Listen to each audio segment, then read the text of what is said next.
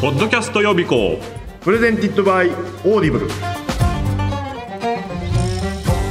どうもお笑いコンビちょめちょめクラブの大島康之です日本放送石井ひかるです2回目の配信となりました、ポッドキャスト予備校、プレゼンテッドバイオーディブル。えーこの番組は、ポッドキャストの参考書となる音声コンテンツのヒントを伝えるプログラムでございます。過去ジャパンポッドキャストアワードで受賞された方を毎回ゲストとしてお迎えしてポッドキャストの魅力を話していきますはい、前回の配信でもお伝えしましたが、ジャパンポッドキャストアワーズは、2019年秋にスタートしたポッドキャストコンテンツを発掘し、応援する日本初のアワード、えーポッドキャスト界のアカデミー賞。うん、なんだこれ。ポッドキャスト界のアカデミー 賞そうなのそうなのまた勝手なこと言い出し たよね、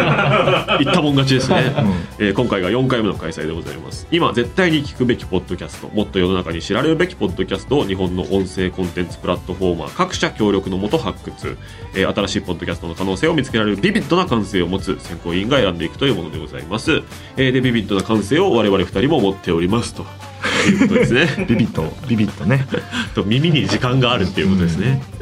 えーで我々が選考委員も務めさせていただいておりまして我々も、えー大島がコンテンツ語りラジオ無限まやかしというポッドキャスト、えー企画出演しております AC さんは、えー佐藤と若林の3600にディレクターとして、えーそして TOTO あの夜話にパーソナリティとして関わ並べんじゃないよだからこれ をこ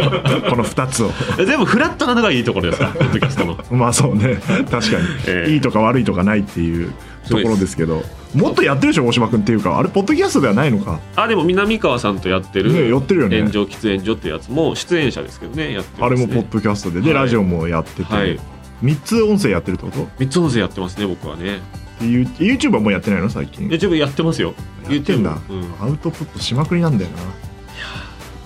あれでも野村さんはそれのだって倍とかやってるわけですから確かにねちょっともっとしかも音声だけでそうですよ話もっと聞かないとうんダメですよ、 ね、そんなポッドキャストにご縁の予あ備る校だからねね忘れてたでしょそううん我々 そう生徒側でいいんだよなそうだね前回担任とか副担任とか言って浪まし人たけ中どだから な音声浪人してるからね音声浪人でございます。えーそんなポッドキャストに縁のある我々ですが今回のゲストは前回に続いて音声プロデューサー編集者の野村貴文さんをお迎えしますはいいっぱい話聞きたいと思いますそれではポッドキャスト予備校開講ですポッドキャスト予備校プレゼンティッドバイオーディブルどうもお笑いコンビちょめちょめクラブの大島康之です日本放送石井ひかるですそれでは今回のゲストをご紹介しましょ前回に続いて音声プロデューサー編集者の野村貴文さんですどうぞよろしくお願いしますよろしくお願いします。うお願いしますいやだから前回はね普通に僕は勉強になったんでいや今回もそうですねどんどん勉強していきたいっていうう、うん前回はなんか理念とかん概論みたいな形で伺ったのとあとお金の話、はい、 主に金の話をずっとしましたどうやったら儲かるんだポッドキャストはっていう、 ねビジネスの話に終始しましたね、本そ当うに。お金の話下品にならないように後半の最後にしれっと聞こうかなと思ってたんですけどあの野村さんの方から言ってくださったん でめっちゃ助かりましたけど、大事な話ですからね。ええ今回はね割とね具体的にどういう感じで作ってるのかなっていう、はい例えばポッドキャストのリスナーさんがねあの自分もやってみたいなって思った時に、何から動き出せばいいのかみたいな。はい。なんかそういう具体の細かいことを聞けたらなというふうにえー思っております。はい。よろしくお願いします。はい、ポッドキャストを制作するポッドキャストスタジオクロニクルの代表を務める野村さん、えーニュースコネクトあなたと経済をつなぐ5分間アースコープ資本主義の未来編など、えープロデューサーでありながら出演もされておりまえすちょとっと待って全部出てるんですとかいうこいや、えっ、と、ププロロデューサーだけのまあデューサーだけのもあります。あなるほどなるほどなるほたどだ、えっと、はい最初やっぱ立ち上げるときは、あ自分でやんだ自分でやりましたね。はい。すごいななので、あの、私どっちかっていうと、あの、はい聞き手がメインでして、はいはいはいはいあー誰かを喋らせてその、はアシスタントじゃないけそどうですね。やっぱりこうメインスピーカーを9番組はさすがにもそううですよね枯れてくるというか、生活の全てを避けなきゃいけなくなると思うので、そうね深夜ラジオ一本やるだけですすごい生活を捧げてる人いっぱいいるそうですよねエピソードトークがなくなってきますよね。うんなんで、そうですね、聞き手としていろんな番組でなるほど出させてもらってますね。でそのはい立ち上げの裏方兼聞き役っていうのは意外にできるかもっていう確かにうんこ、となのでか軌道に乗ったらじゃあどうぞどうぞみたいなそうはいではいはすいね、まさしく。はい。なんでどっちかっていうと、やっぱ、あの、エピソードを持ってる方に、いかにこう、メインパーソナリティになっていただくかが、すごく重要です。番組の立ち上げって一番大変なんですよなるほど立ち上げるときに軌道に乗せないとはいダメなんで、で引き継ぐのはね実はね簡単なんですほうよほうほうほだからよく僕も立ち上げだけやってあの渡すこと最近増えてますだかうら なるほどあのやってる暇ないから 1年ぐらいで渡すっていうねそうそうそう一番ゴリッと可動化がそうそうそうそうやっぱやっぱそうなんですよね立ち上げ大変うん形作るの大変、はいいやそのあたり伺っていきたいと思いますけれども、えー何より野村さん自身が、えー音声メディアに可能性を感じて音声プロデューサーとして独立されたわけですが、えー今回ね一応、えー伺うテーマとして野村貴文が聞きたくなるポッドキャストと音声コンテンツの未来というサブタイトルがついております。はいすごいですね本のタイトルみたいですね確かに出せ出せそうですね出せそうですねそのまま署名ですそね。のまこまれいはねけますねよく聞いてるポッドキャストとかありますか？うんといくつかあるんですけど、はいもうちょっとそのど真ん中すぎるコンテンツなんですけどやっぱりもうあの古典ラジオさんが、はいうんまあねもうもう名実ともに圧倒的ナンバーワンだと思いますすね。ごいですよね。はい、もうこれはなんかポッドキャストというポッドキャストリスナーという枠を超えて世間に流通している数少ないコンテンツだなあとー思いましてなるほど。あの話の中身ももう抜群ですし、うんあとテンポですねすごくいいのは。はいはい、はい。あの歴史という、まあ、ともすれば、まあ、マニアックというか、うんその一部の愛好家だけがそそのえー好むようなものをあのあこういうふうに聞いてこういうふうにちゃちゃを入れれば実生活にも落とせるんだうということんをすごく分かりやすくあの語ってくれている番組だなと いや思いなまあるほどま面す白いしトップですよトねップ引でっすね張っていただいてるポッドキャストの概要であと、まあ、いくつかあの面白いなと思って聞いてるのもあるんですけどあとはあのゆとりっ子のたわごとっていう、ああ井戸タワはい意外ですねゆとりっ子さんはいー、意外です確かにあれこれは何でしょうかねあの疲れたなって思った時にはいはいはい聞くと、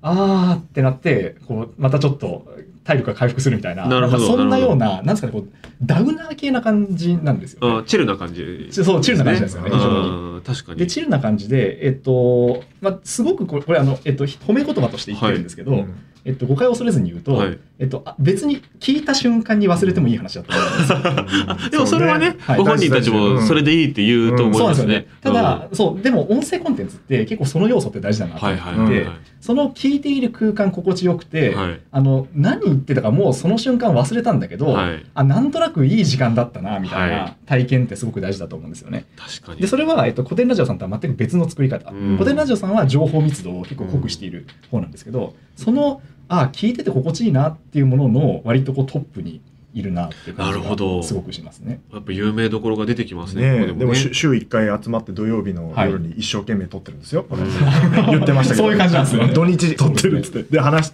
話せないとはい1時間撮った後全部落としてもう一回撮るっつって、うおー大変だちゃんとやってるんですよだから実だかはら脱力を頑張って作ってるっていうことですよね。いや私あの片方の方とはい普通に仕事で、あのこう広報のお仕事されてるああはいはいしてます普ね通にお仕事ではいこう知り合って、おーで全然しわ一致しなかったんですよ最初おーパパーソああはナいリテはいはィいはいはいえ声声一緒じゃねえとかはさすがに思わない。全く思なくわて。で、えっと、な何回か後にはい数ヶ月、知り合って数ヶ月ぐらい経って私が何かの番組で「あのゆとりっ子のたわごと聞いてます」みたいなことを言ったら、はいはいはその方から。あのその方がまあまたパーソナリティの方から、はいあのありがとうございますみたいな連絡が来て何の話か最初分かんなくて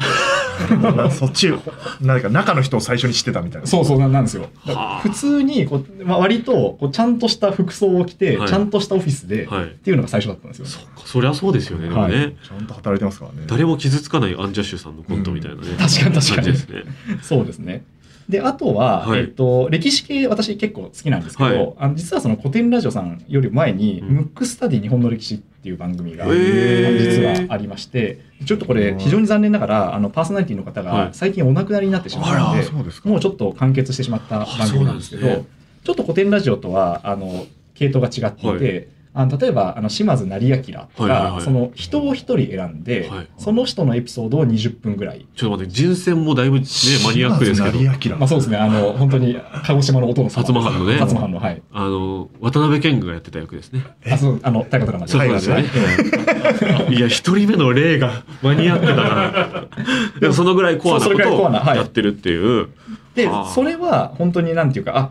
これもなんでしょうかね、あの、難しい話っていうのを、はいこういうふうに噛み砕いていけば、はいあの、すごくやっぱ興味深く聞けるんだっていうのを結構教えてくれた番組。はあ、ちょっと聞いてみよう、これ。なんですよね。なんで私面白そう、えっと、古典ラジオとこのムックスタディ日本の歴史で、はい。割とあの、こう、教養系のはい音声コンテンツの作り方を結構学んあだ。そうあ、もう骨組みというはかい、こうやって作るんだっていうのを、こモう、デリルスになナるーとして学んだっていうリスナーとして学びことましたねですかはいはあ、なるほど。あはのもともとその、えっと、テキスト編集者として、はいあのぎゃ学者の先生に話を聞くっていうのはもうずっとあやってきたんですけどなるほど、なるほど。テキストとしてアウトプットするのと、はいその音声コンテンツとしてアウトプットするっていうのが若干違うっはい。ていうのがあって、はいで、もともと私が多分作っていた音声コンテンツってテキストっぽすぎたんですよね。テキストっぽいってどういうことですかえ具っ体と的ですに。ね、なんというか、えっと、まず、ワンストロークが長い。あの、ああ。相手の先生の言う。あー1行質問があって、はい8行ぐらい先生が答えててそうです1行質問があってイはいンタビューだったら読んでられますそもうなんんですね。よ。インタビューはどっちかというと、はい相手なんて単なるサポー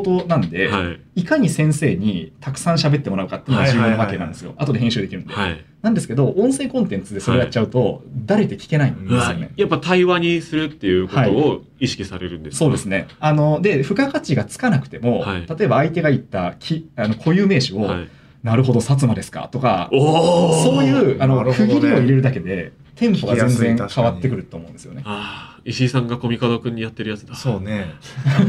日本放送にええはあの3分理論っていう恐ろしい理論があって、はい3分経つごとにはい話題を変えたり音を入れたり、はいはいはい何かしなさいみたいな、はで行き過ぎると砂時計置かれるんですよパーソナリティのおー あで3分経ったら「はいはい次の話」とか 「はい曲行きなさい」みたい怖いっなすね。怖かった時代の日本放送の話がありますそんなハードコアなんですいね。やでもまあ理にはかなってて、ええやっぱ耳が飽きてきちゃうから、はいどんどんあのまあラジオだとチャンネル止め、はい変えちゃうし、はいえポッドキャストだと切られちゃうっていうのがあるか別らその少なくともそこで一個なんか話題の転換がないと厳しいみたいなのが昔かえらそうですね。いや、でもなんか本当それはすごいわかりますね。うんなんかあのそれをやっぱ意識せずに話の中身だけ頭に浮かべて聞いちゃうとどうしても聞き入っちゃうんですようね。ん、ここはどうなんだろうとか、うんまだまだもっといい話が来るんじゃないかみたいなふうはいに聞き入っちゃうんですけど、やっぱくさびを入れていかなきゃいけないっていうのは、結構この「古典ラジオ」と「ムックスタディ日本の歴史」で私はあの、なるほどまあ、リスナーとして学びましたね。なるほど、はい、ちょっと的外れでもいいからなんか言うみたいなスそうですねタンスもちょっと大事はではありますよねなんか緊張と緩和につながるなと思っていて、はいはいはいあのある意味聞き手の人は別に賢くなくてもいいと思うんですよ。あのも餅つきみたいなそうですね。はい。だよっとかあっとかいう別に声でもいいと思うんですけど、もし違うことを言ったら違うことを言ったで、あ、そうじゃなくてってはいいう話が起きてもはい別にいいなと思っていて、確かにはい。なんかそあーその辺っていうのは本当テキストと作り方違うなっていうのそうはいうスタンスを古典ラジオとブはいックスタディ日本の歴史ではい学ばれたびと、ましたね。はい。で、あと、やっぱ最近、あの、知ったところで言うと、それこそ日本放送さんが制作をされている、あの、山下智博の、とにかく明るい中国。はあこれ弊社ですかちょっとすみませんチェックあエンタメ側すぎて知らないんです けどこれは、はいあの山下智博さんという、あの中国で活躍されている今は日本にいらっしゃるんですけど、はい中国ですごく人気のあるビリビリ動画で人気のある、はいクリエイターの方がへー中国の最新動向を語ってるっていなのうでじゃあお堅い番組っていうわけじゃなくて、あはいちょっそうとかトレンドみたいなそうですねあのカルチャーとかネット文化とかただまあこの方そのいろいろいけるんで、はい政治経済みたいなところもちょっと触れなはがいらはいはい語ってるるんですけど、はよく見るととにかく明るいってついてるからこれ日本放送臭いですね安村さんから来てるから これダジャレ好きなんでダジャレオマージュとかパクリがねだそうかもしれないですねあ、うん、安村と中国が何もかかってない何もかかってちょとない気になりますけどいやでも本当聞いてみにたいかな硬い番組っていうよりも、はいなんかなんだかな、えっと、中国と日本の架け橋になりたいと自分は。あーでもうなんならこう、ねえっと、潤滑油になりたい、うんまあ、ロローションですみたいなことを言ってて、なまあ、そういうふうにちょっとその下ネタも入れながらあーうなんすごい砕けてますやりまねす、はい、中国にいる友達と喋ってるみたいな感じですかそうねですねはい、ではあこの方がもともと中国でブレイクしたのが、はいなんだかなえっとビリビリ動画で、はいちょっとごめんなさいあの事実関係異なってるからなんですけどなんとなくで聞いてほしいんですけど、はいなんかダッチワイフかなんかを彼女と見立ててそのモテない男が生活するみたいな動画をビリビリに上げていったら、はあはあはあめっちゃブレイクしたみたいな、へーあそそういう感じなんですよねそういう感じ、あはははなるほど、はいでそれでなんかその気持ち悪いキモい日本人みたいな感じなでるほどね、はいブレイクしていた山下さんがほうほうほうあの、まあ、中国の最新カルチャーを語っていってそれっていうのはあまりこう日本のメディアには出てこないんだけど、はいはいはいああそんなものが今人気なんだみたいなことをすごく教えてくれる番組、やるじゃないですか日本放送すごいです すねごいとこ目つけてるじゃないですかは面白いい、それも本当についつい聞いちゃってで、はいあとはその英語の番組なんですうけわど英語で聞いてるんですね英語も、まあ、ちょっとあのこの後どういうふうに英語で聞いてるかって話もあのしようかなと思はいうんですはいけど、はいあの世界最高峰のやっぱニュースドキュメンタリーは、はいニューヨーク・タイムズの「ザ・デイリーっていうのはいがはい有名ですよね、はいでこれはもう憧れですねこんなの作りたいっていあうこれが一応目標なんで目すね標ですねはい憧れですはで何が素晴らしいかっていうと、はいまあ、まずその、えっとネタの選定が、あはいもうど真ん中ほう本当にど真ん中であの今まさにこの社会問題をはい取り上げるべきだなっていうのを、まはい毎日配信してるから、はい毎日ど真ん中が出てくるっていう、はいどういうリソースを貼ったらそんなん作れるんだろうでも何百人もで作ってるまかあらそうででししょょこうれねだは。と思いますけどねはであとは、えっと、ポッドキャストってどうしてもあのはいスタジオで喋るっていうのが主流になるんですけど、はいザ・デイリーの場合ってやっぱりこう現場で拾ってくるんですよね、声だからアメリカでなんかそのハリケーンがあのあー被害を持たせてでそのもうすごくあの死傷者の数が多いみたいなところになるともう即ニューヨーク・タイムズの記者が飛んでいって現地の声を拾ってレポートしてくるみたいなことを毎日これも配信してるんでは本当にこうすごいなっていうふうに思いますね。これを映像とかニューヨーク・タイムズの紙面そのものじゃなくて、はい音声で聞くことの優位性と優位性というかメリットは何ですかあのえっとまずそのニューヨーク・タイムズが多分これやってるのはあのアメリカっておそらくそのメディアのその視聴形態として音声だけ聞く人っていうのが少なからずいるんですよ、ね、なるほどまあ、それは多分車社会っていうのがすごく影響してると思うん運ですけど、転中にね、はい聞くというでえっと多分このクオリティを毎日動画で出すの無理なんじゃないかなああなるほどはい、なるほ思っどてるんですけど、えっと、るほど音なを拾ってきて、はい速攻で出す出すっていうのはできるんだろうなって感じ即時性ってことですね。なるほど、だからえっと映像としての情報量をはい落として、はい即時性と継続性の方をはい取るっていう、そうですねことかなるほどでまあ一方であのやっぱりこう速攻で飛んでってるんで、そうなんでしょうかねこう生感っていうのはすごくある、で音でもやっぱ生感で撮れるじゃないですいやか面白いんですよロケって。面白いですよね、うんあの次はなんとかなんとかっていうその駅のホームの音を出すとその場所っていうふうにやっぱ想起するんですよね、はいはいはでい多分あの音声なりのこうドキュメンタリーの作り方っていうのがいくつかあるなと思っていて、まあ、そういう音なんかもすごくニューヨーク・タイムズの「ザ・デイリーは使ってたりしますね。じゃあこれはもう目標として勉強してるって感じですね、うーんもうこんなん作れたらいいなと思ってはあ、まあ、ただあの本当にあの自分のインプットとしても使ってるっていうう、んなるほど一応一石二鳥ですねそうですねの技術も学べるし、ええ情報も取れるしっていうそうですねはあ面白いなであともう一個あのニュザ・デイリーほど有名じゃないんですけどあの、はモノクルっていうあのイギリスのメディアはあがありまして、えっとまあ、もともと、えっと、ビジネスとかカルチャーとか、まあ、いろんあの雑誌なんですよね雑誌でで結構高級誌なんですけど、はいはい実はこのモノクルもすごくポッドキャストを積極的にあの作ってるんですよ、ほうほうほうでそのうちの1個にあの「アーバニスト」っていう番組はいはいはがありまして、でこれ何かっていうとアーバンってまあ都市っていうんですけど、各都市の、えっと、その都市の主要な課題が何かっていうのをレポートしてる番組なんですよね。はで私やっぱ都市ってすごい面白いなと思っていて、はいあの例えばそのインドで今一番何が問題になってるかみたいな話で、あまあまあ大気汚染ですみたいな話とか、あとヨーロッパのベルリンで一体何が問題になってるのか、はいまあ、今だったらエネルギーとかなんですけど、あのエネルギーの問題があるがためにどんな産業がすごい勃興してるかっていうとあうん鉄道みたいな話でへえ要はその航空券が高くなりすぎて、なるほどなるほどあの安い移動手段が、はい、安い安くてそのエコな移動手段として、はい戻ってる鉄道がすごくあの見直されていてだからなんかその鉄道ってでもヨーロッパってそのえ国によってこのなんですかこう線路の幅みたいなはいはいやつが統一されてるところとされてないところがあるみたいな話があるらしいですよね、あだからそれをなんかこうスムーズにつなぐイノベーションがなんか今生まれつつあるみたーいななるほど。話とか昔はできなかったことが。できなかったことが、はい、できるようになるっていうのででやっぱりその何が主要な課題になってるのかみたいな話って、なんでしょうかね、まあ、それこそ、まあ、ちょっとあのニュースコネクトにつなげるとやっぱこう世界のトレンドを知る上でははいすごく大事ってウォッチすべき場所だなってこと確をかに思っていてなんで結構このアーバニストを聞いて、まあ、結構私もネタ元でもあるんですけど、ははははあこのテーマっていうのはこの先あの論点になるなみたいなことをヒントを得たりしてます。なるほどはい、世界の各都市がそうですね特集されていくっ特て集されいてますうねはい形、でこれもやっぱりあのモノクルの、えー、とホストみたいな人ははいイギリスのスタジオに多分いるんですけど,、なるほどあの特派員みたいな人がそれぞれの場所に飛んでいってはあ面白いあどうもデリーからなんとかがレポートしますみたいはないはいのをやってってるっていう、なるほど超グローバルなアドマチみたいな あ違うか違そううなそうかもしれないあのねレストランとかは出てこないですけど そうですニねュアンスは一緒ね。あんな身近じゃないあんな短いじゃないです。あそう面っすね白いいやこのいろ辺いろ聞いがてるなそうですね結構日常的にチェックするっていう聞いちゃう番組ですねよく見つけますね。これどうやって見つけるんですか確かに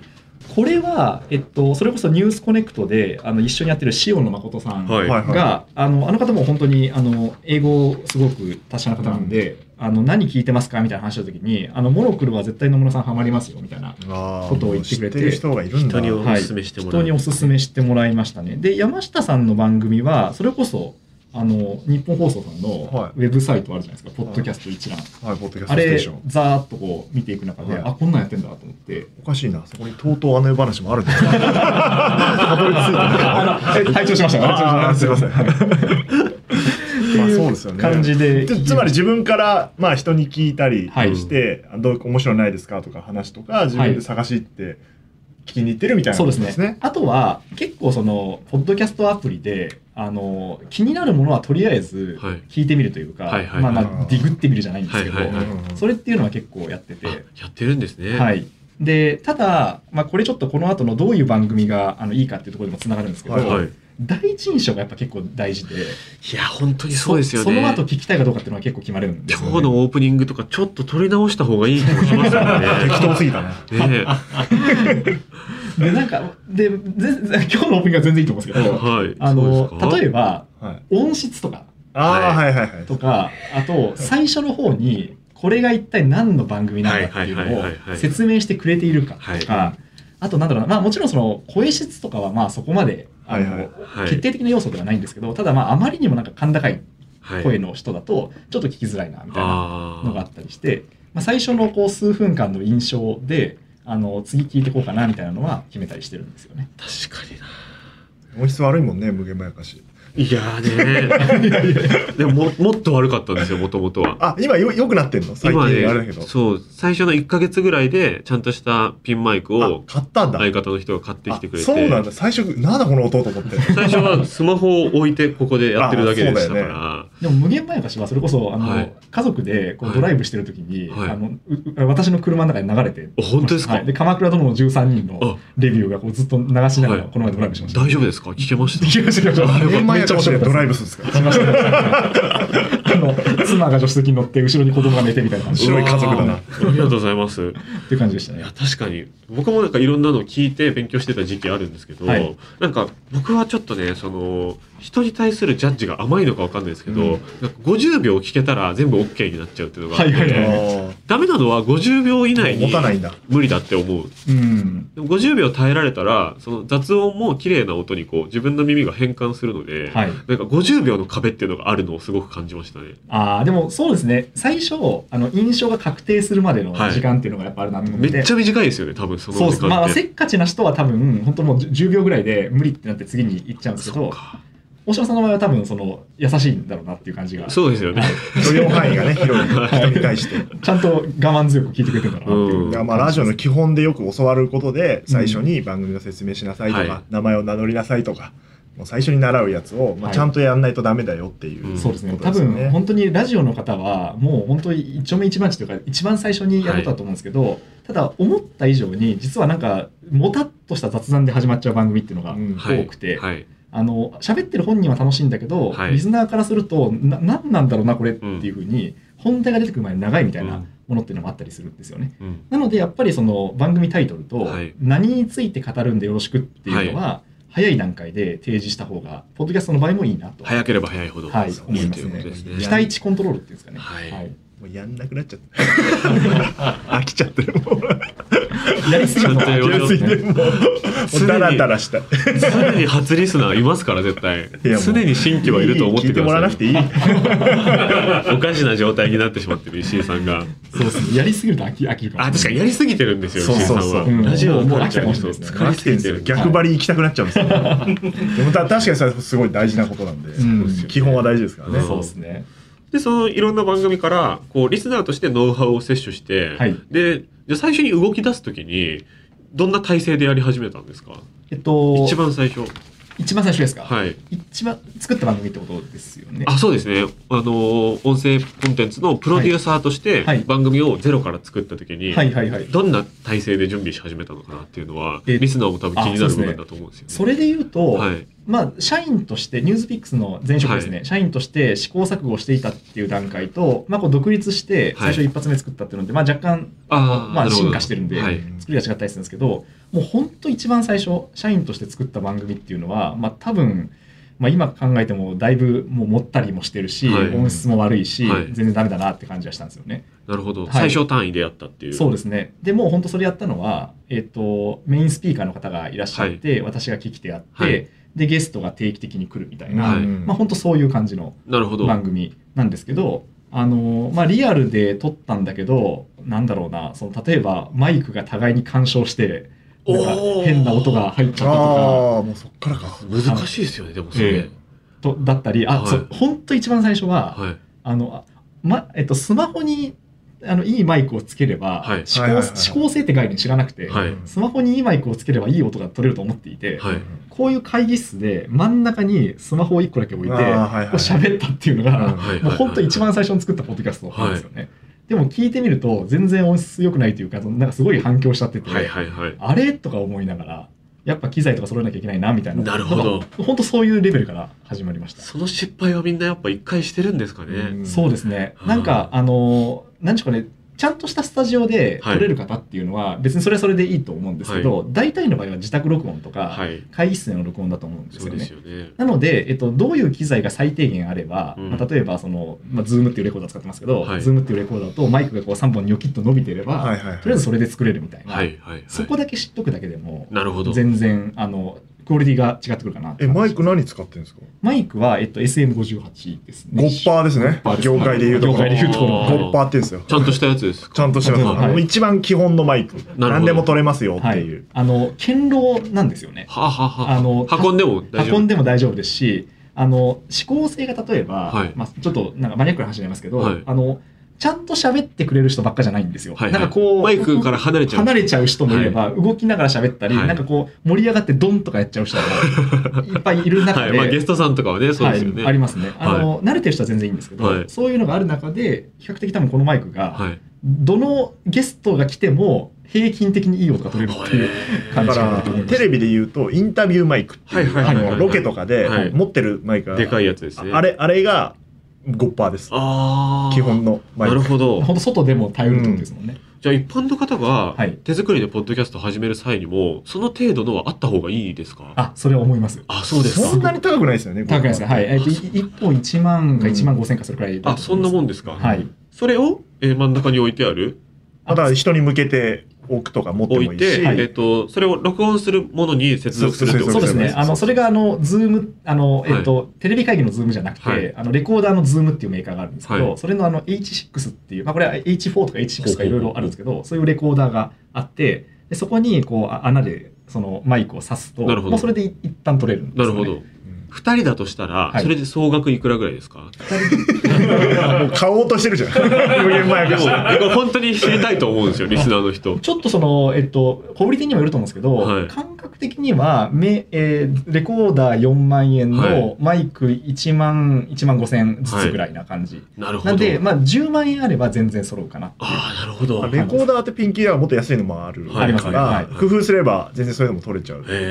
えまあ、あとあれでですね、あの、最近、あの、メルカリとか見たんですけど、はいまあ、買ったはいいけど、ちょっとその、挫折し たのか、あ飽きた出てるのんかだっていう人が、はい、出てたりするんで、ほぼ新品みたいなやつそうがですねあったりもするんだ、ええそういうのを買ってもいいかもしれないです。編集はオーディションですか編集オーディションです。はいアドビのオーディションっていうソフトがラジオ業界では一番あの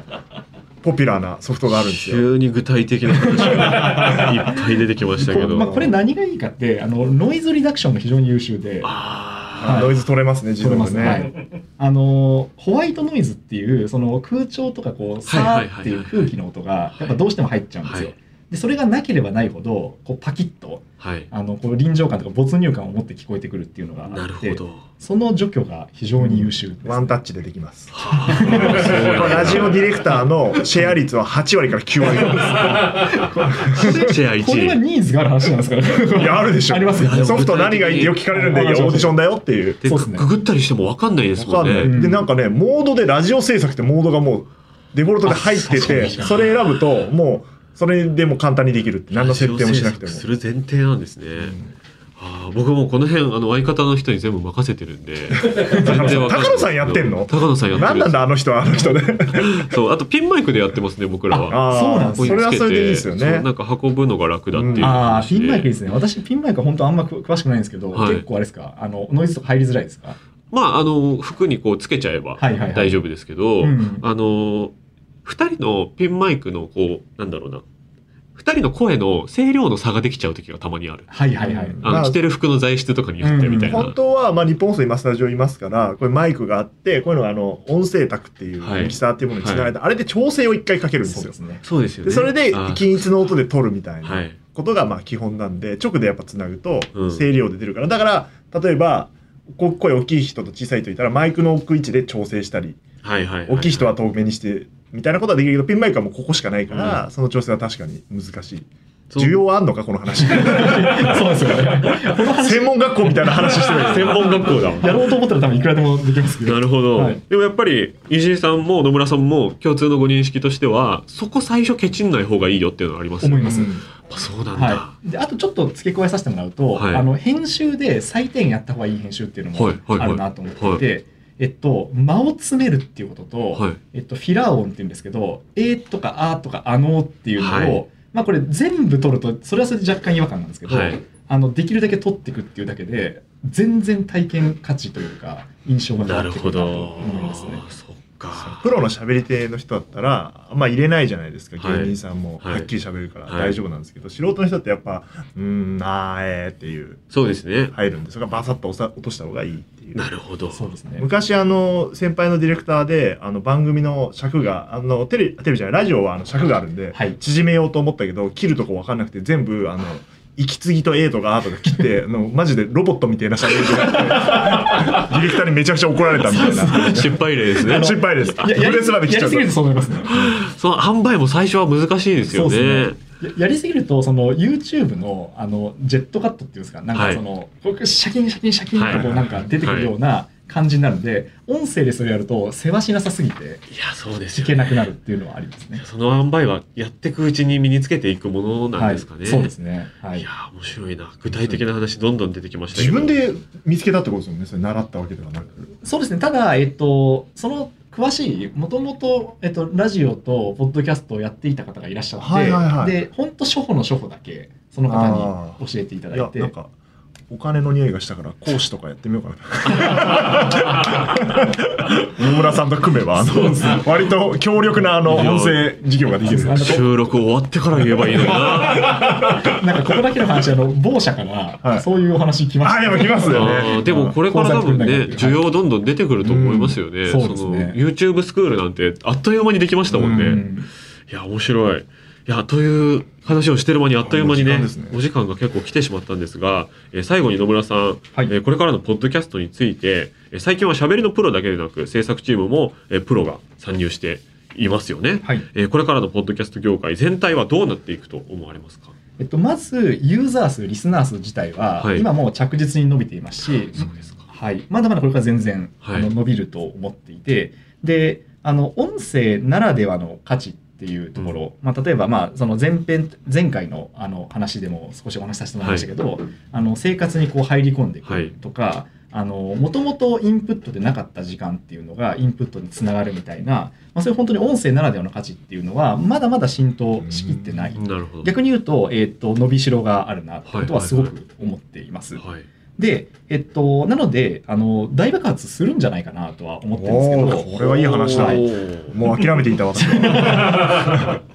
あのあとあれですねその、まあ、よく日本のウェブサービスって、はいはいあのアメリカの、まあ、5年から10年遅れぐらいで来る理論っていうのがはいあると思うんですよね。はまあそれでいうとその一大アメリカで一大産業になっていうるポッドキャストっていうのが、まあ、日本は違いますよねっていう、はいまあ、そういうふうに言う理由もないので、はいはいなのでまあそのうち来るでしょうっていうことは、うんあの思っているところですと。ただ、えっと、自然状態でそれが来るかっていうと、あのそれはまだあの楽観的すぎるなって感じがしなてるて、ちゃんとその音声業界の人としてあの説明をしなきゃいけないんですよね、はいアピールしなきゃいけないなと思っていて、でそれっていうのは一体何かっていうと、まあ、ある意味こう動画にない価値っうんていうのは音声は一体どこにあるのかみたいな話はいですとか、あとまあちょっと前半で、あごめんなさい、ちょっと前回であのビジネス的な話も少しありましたけど、あのじゃあ音声広告ならでは、ああの音声にこうお金を投入してもらうっていうのが一体事業活動にとってどんないいことがあるのはかいっていうのをもうちょっとその解像高くというかはい誰でも説明できる形ではいはいはい音声業界の人が説明する必要があるなそうなんでってことはなる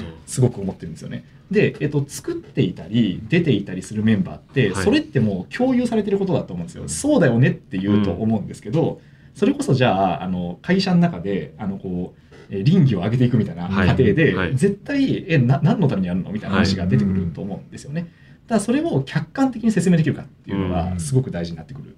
かなと思っていて。いやお願いします野村さ ほんど。石井さんもですよ。 一緒にやりましょう一緒に作っていただ石井さいんもですよ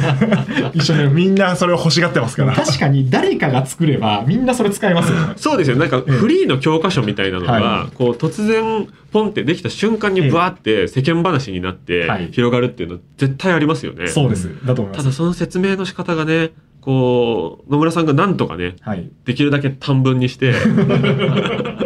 僕らが全然ポッドキャスト知らない人にも、はいえー受け売りでプレゼンできるぐらいはいはのいギュッとした言語にはいしていただけるのを一刻も早く待ってる わかりました。じゃあ、もう誰でもダウンロードできる資料をちょっと作ってみまし ょいやそうでも真面目な話なんかそういうのってすごく大事ですよね、えこえううん大事ですね内側にいる人自体が、はい自分たちにとって当たり前のことを言語化して、はい外にアピールしていくっていうことがあの市場全体の力になるのではないかう。そうなとんですよねい。うことですね。はい、いでやちょっとごめんなさい最後一つ付け加えると、はいあのやっぱりポッドキャストにとっての理想的な状態っていうのはここで一時情報が出てくることだなと思っていてあーはいはいはいなるほど。はい、例えば、えっと、今シリコンバレーで何が起きてるかっていうと、はいあの有名なそのベンチャーキャピタリストが自分のポッドキャスト番組を持っていてそこでほろっと言ったことが決定的な一言を言ってそれがそのあー例えばニューヨーク・タイムズみたいなメディアに報はじられるってことが起きてるんですよあねなるほど。だからもうあのい初出がここっていう SNS とか YouTube とかではそういう状態が起きてますよね。起きてます起きてますそれのポッドキャストバージョンはいがもっと当たり前になるかもしれない。そうですね。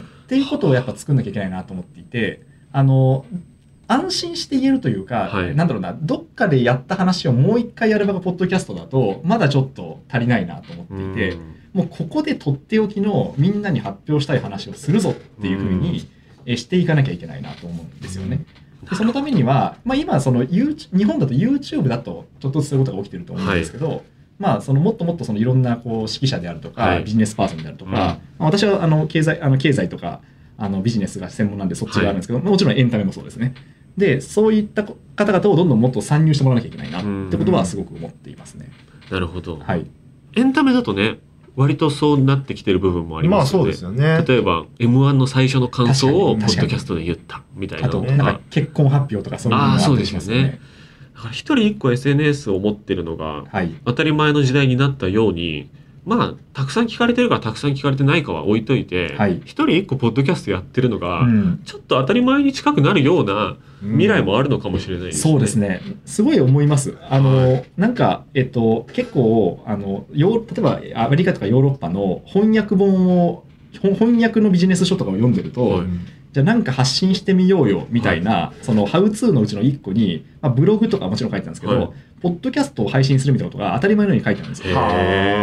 はあ面で白い多分日本のビジネス書になんか発信しようよっていう文脈でポッドキャスト配信するってあんままだ書かれてない多分書いてないでしょうね。と思うんですよねはいだからこれまだギャップがあるなってことはすごく思っていうんうんてうん、まあ、逆に言うとギャップってまあ埋まっていくんじゃないかなっていうのははすごく思うんですよね。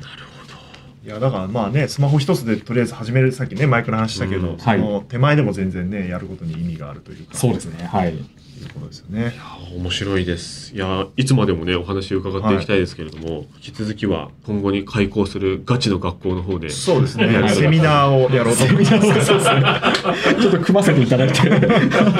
でも本当にね重要のある情報だと思うので何らかの形でね、はいこうシェアする場みたいなものがね、うんあるといいなと思いますのそうでですねはいまた機会があればお話伺わせてください。はい、ぜひぜひ、はい、以上、えーゲストは音声プロデューサー編集者の野村貴文さんでしたありがとうございましたありがとうございました。